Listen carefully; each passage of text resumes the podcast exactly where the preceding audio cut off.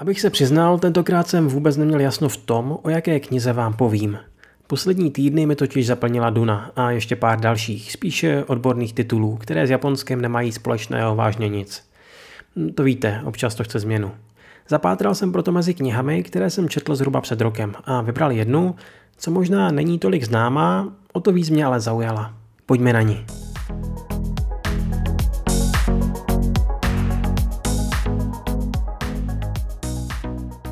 Autorem vybrané knihy je Kazuo Ishiguro. Ve světě a možná i mezi vámi dobře známý spisovatel a stále docela čerstvý držitel Nobelovy ceny za literaturu. Já na něj ale narazil vlastně spíše sourou náhod. Od svých šesti let žije Ishiguro v Anglii, takže se nedá vyloženě říct, že by šlo o japonského autora. Rodná země a její motivy se ale v jeho knihách objevují, když asi ne zase tak často. Jednou z těch výjimek je román nazvaný Malíř pomíjivého světa. Když za slunečného dne stoupáte strmou pěšinkou od dřevěné lávky, v okolí dosud zvané Most váhání, zakrátko se před vámi mezi korunami dvou jinanů vynoří střecha mého domu.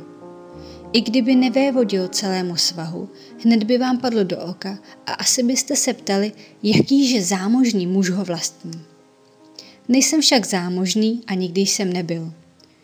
Dům působí impozantně především proto, že si ho dal postavit samotný Akira Sugimura. Pokud jste ovšem do města zavítali poprvé, jméno vám nejspíš nic neřekne.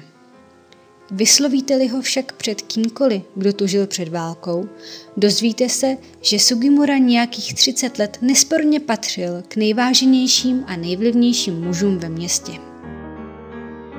Jestliže toto víte, Vyjdete k domu a uvidíte hezkou cedrovou branku, velkou plochu zahrady obehnanou zdí, střechu pokrytou elegantními taškami a stylově vyřezávaný trám vaznice, ukazující jako prst do krásného údolí.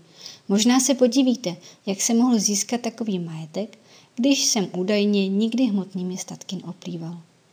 Ve skutečnosti jsem sídlo koupil za nepatrnou cenu, ani ne polovinu tehdejší hodnoty – Umožnil mi to velice zvláštní, někdo by řekl pošetilý, postup rodiny Sugimurových při prodeji. Dnes už je to záležitost stará 15 let. Tenkrát se mé postavení očividně lepšilo měsíc od měsíce a žena na mě začala naléhat, abych našel nový dům.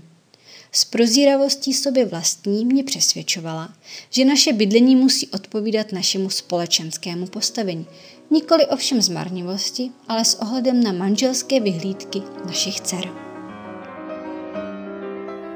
Příběh vás zavede do Tokia v docela nezvyklém období, do Japonska krátce po druhé světové válce. Ústřední postavou a taky vypravečem příběhu je stárnoucí malíř Masuji Ono, který se vyrovnává se svou minulostí. A konec konců nejen on. Ono byl totiž před válkou ve službách vojenské propagandy. Kreslil plagáty a svou prací tak motivoval mladé Japonce, aby položili svůj život. Po konci války se ale stává nežádoucí osobou, jedním z terčů nové společnosti. Na zhruba 160 stránkách se malíř ve vzpomínkách vrací do ztracené doby, ale stejně tak prožíváme i jeho současnost. Tedy na rozdíl od něj, protože sám žádné výrazné emoce zrovna nejeví. A to přesto, že čelí výčitkám a sociálnímu tlaku. Je ale skutečně špatným člověkem? Měl by očistit jméno rodiny a spáchat sebevraždu? No, to už se dozvíte sami. Počítejte s tím, že kniha není nějak strhující. Nemá vyloženě velké silné momenty. Naopak dost možná narazíte na místa, kde bude složitější udržet pozornost. Děj plyne pomalu a zvolna a dokážu si představit, že to kde koho odradí. Jestli už ale na druhou stranu máte pár japonských autorů načtených, Třeba vás to ani tolik nepřekvapí a jak jsem naznačil, kniha není nijak dlouhá. Vydání z roku 2018, které připravilo nakladatelství Argo, se dá pořád dobře sehnat. O překlad se mimochodem postaral Jiří Hanuš. A to by byl další z mých typů. Zdaleka nemůžu říct, že by Malíř pomíjivého světa patřil mezi mé nejoblíbenější knihy. To určitě ne. Je ale jednou z těch zajímavých, což jsem si schutí přečetl a jsem rád za tu možnost nahlédnout do Japonska zase v jiné době, z jiného úhlu. A právě to vnímám jako hlavní přínos této knihy. Tak zase příště. Matané!